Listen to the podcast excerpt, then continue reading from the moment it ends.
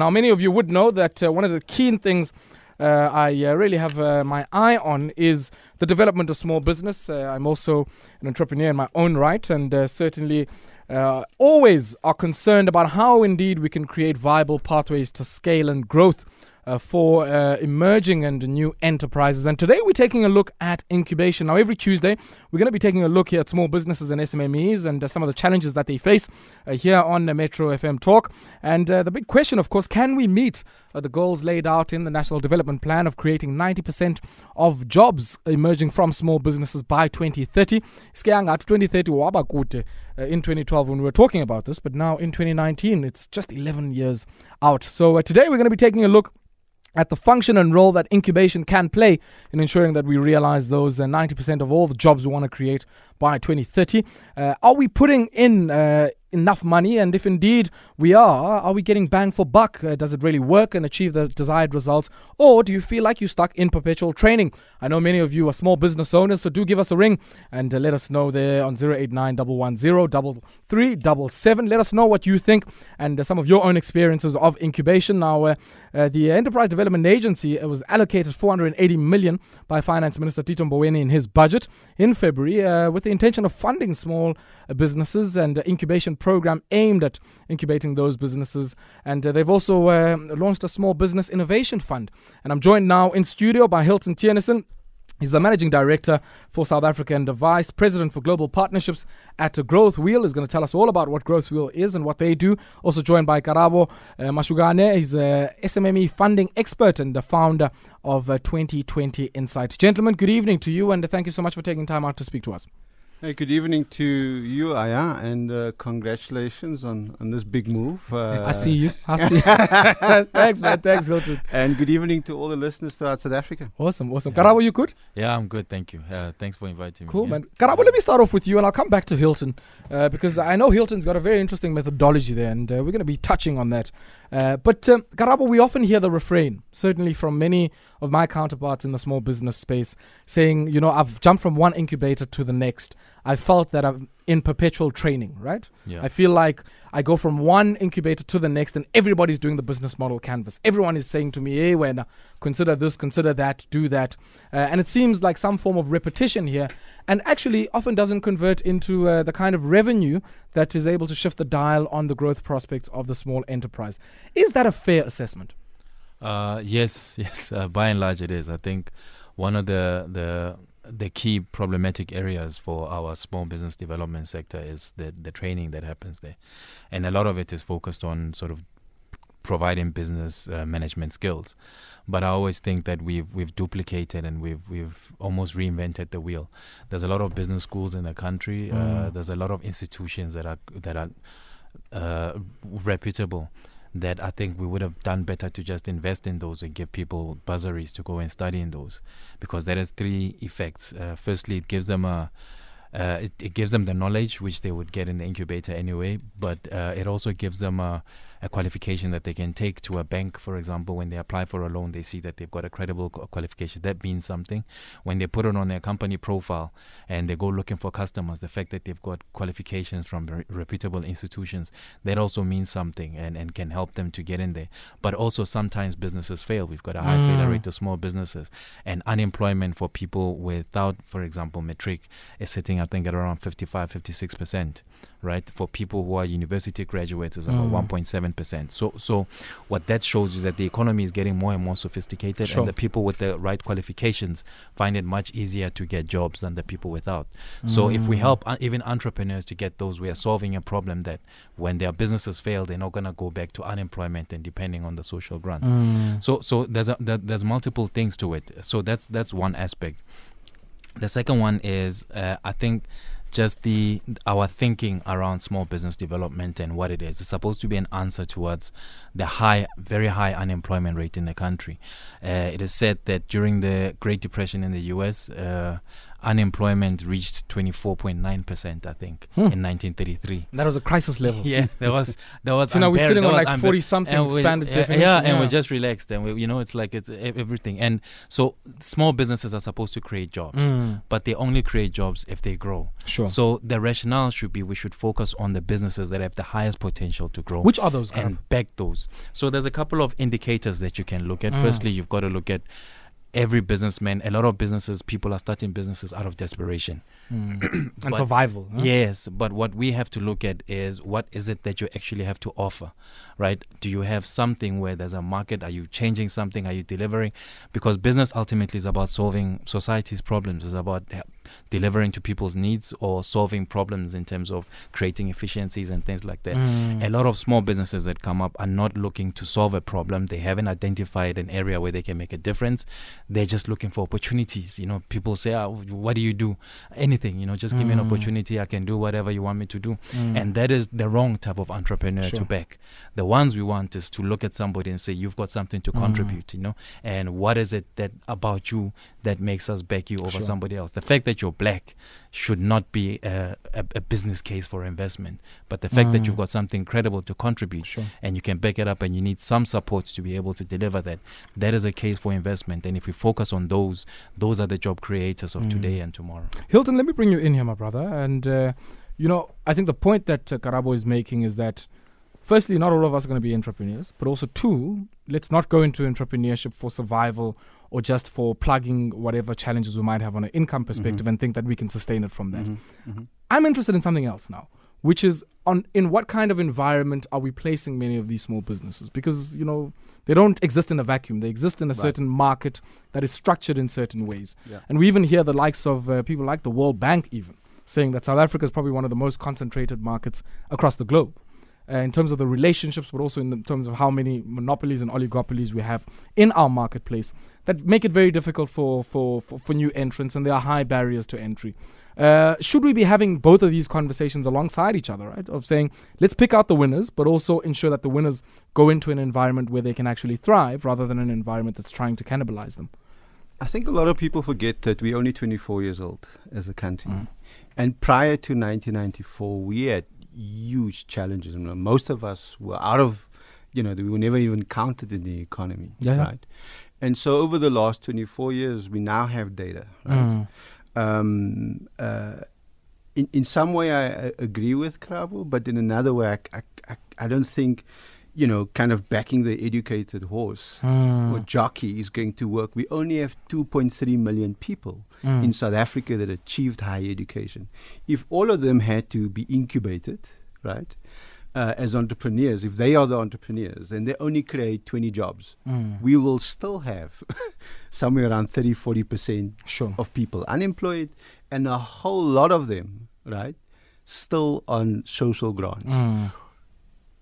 Mm. So in South Africa, we are developmental. That's what the NDP said, that we have different parts of society. And, and for some, it is kind of survivalist, opportunistic, you know, all those kind of things.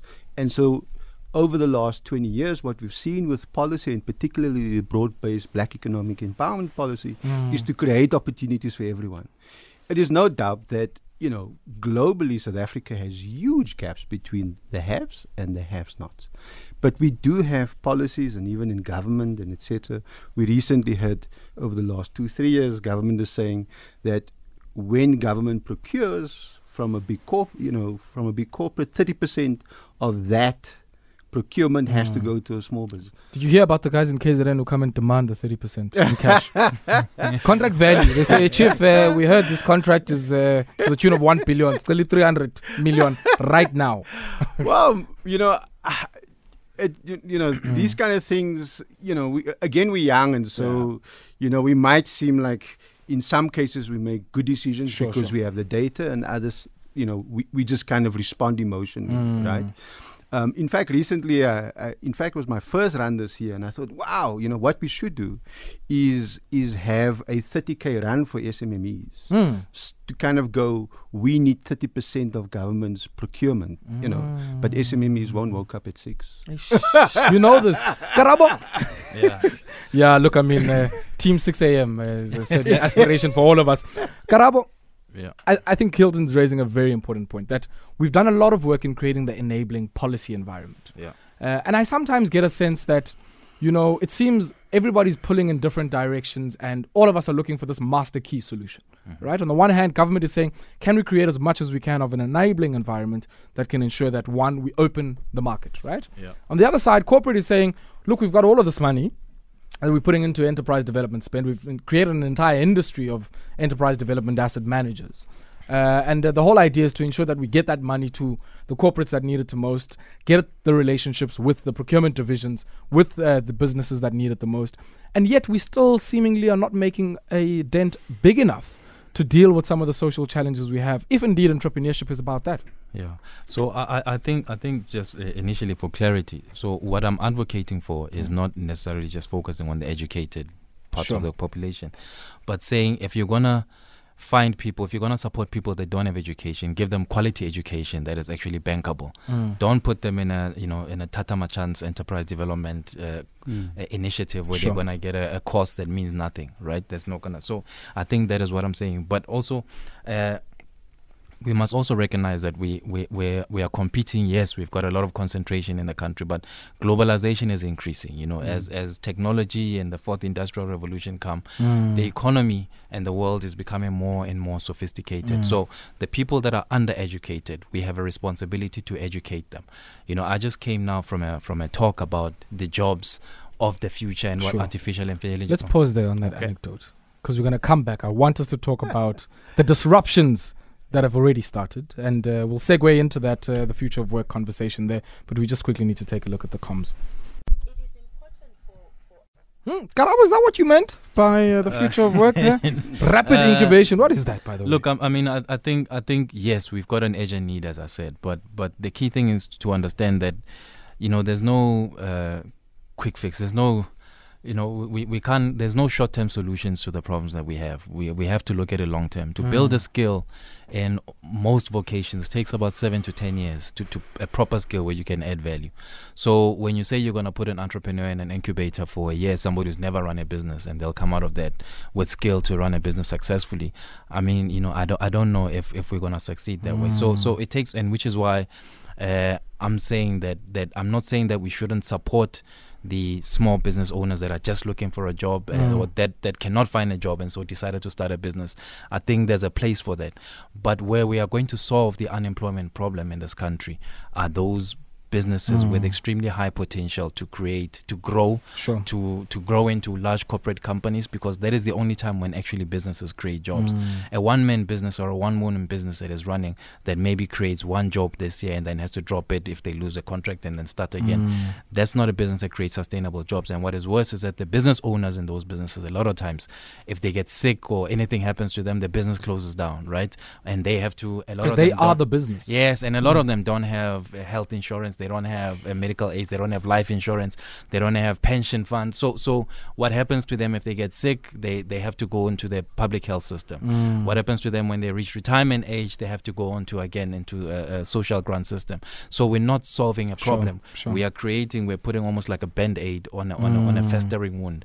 Yeah. And and but where we're gonna solve these problems is finding those businesses that have very high potential and backing them. A system that almost looks like uh, your Silicon Valley Sure. type of thing, sure. where sure. you might have a lot of losses, but the winners go on to make billions and go on to create Mm. thousands of jobs, and, and that's how we start solving the. And I think as a nation, we should be able to take some of those risks. I think sometimes in this country, we tend to be so, so risk averse. Hilton, Yeah. he- here's my other question. I mean, do we have too many of these incubators? I, I remember, uh, you know, a few months ago being in uh, the Transkei in Mount Ayliff and seeing an agri incubator there run by one of the, our state agencies. Mhm. Uh, and it looked really good. I mean, uh, they were really producing some really interesting things. Hydroponic vegetables already had a market with the local, uh, uh, you know, uh, grocery retailer.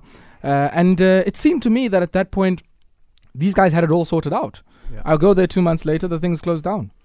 So, just on kind of incubation globally, Mm. right? You've s- globally we see corporates putting up incubation innovation units and and rapid kind of acceleration units, either for their supply chain or Mm. for their inal, internal innovation. Globally, we know there's about just over 10,000 incubators, about 80, uh, over 10,000 incubators around the world, um, 4,500 of them sitting in China. China took a long view at this. Mm. When we say China, we say fourth industrial revolution. I mean, those guys have all kinds of cars driving by themselves, all kinds of. I mean, they build these bridges and etc. But it was interesting how they incorporated their people. Mm. I'm Mm. like, we know China. They came out of a really bad period, poor, right? Now you have 400 million people in the middle class, and that's growing, right? Innovation still pumping out. In China, you don't hear fourth industrial revolution. For them, it's about people, right? Uh, loads of people will say fourth industrial revolution is about tech stuff that you that you touch. These things are dead. They need people. So Mm. education is important. We recently saw that the Minister of Basic Education announced that there'll be coding from grade four to grade twelve. Sure, So sure. that's a that's a step in the right direction. Is what I call um, small wins. But we have a Mm. systemic and a structural problem in Indeed. our ecosystem, Yeah. right? We have priorities, and that priorities sit with government, right? We pay taxes. We ask them to create an environment for entrepreneurs, or entrepreneurship, as we call it, small businesses and big businesses, and etc. Um, and then we have corporates that has an alloc- a compliance budget, and for this year, I must do this, right? The problem with what you mentioned early on is that, you know, there's ESD or DED programs, Mm. and these things become training centers, and, and so they kind of duplicate of what higher education Sure. and other sure. centers should do, right? So we, we do have a complicated scenario, but I think, you know, with what the minister is saying around, you know, the rapid program, Mm. the kind of uh, the legacy STP program, the the partnership with business like Property Point and Mm. others, is those are small wins to Sure. change the way that we do things. On Incubation point, is not new in South Africa. yeah. yeah. On the small wins, yeah. we'll have to hold it there. Hilton Karabo, we're going to speak again about this one. Unfortunately, we have run out of time. But I like the point that you're making that we need to consolidate the gains from some of the smaller wins, but also at a systemic level, create the kind of relationships that are needed to get big wins. Because I, I think, you know, the big wins are what are needed to respond to the big, for instance, jobs challenge that we Yeah. have in South Africa. But, gentlemen, we'll have to leave it there. And I really appreciate that uh, both of you could take time out to speak. I certainly hope this is not the last time I'm going to have both of you in studio. And uh, I certainly hope Uchola is going to make sure that uh, we continue this kind of conversation. Big thank you, Hilton Theunissen, uh, who's the uh, Vice President for Global Partnerships at GrowthWheel and uh, Managing Director of the South African Business, and uh, Karabo Mashugane, SMME funding expert and founder at 2020 Insight. 9 p.m. is the time that then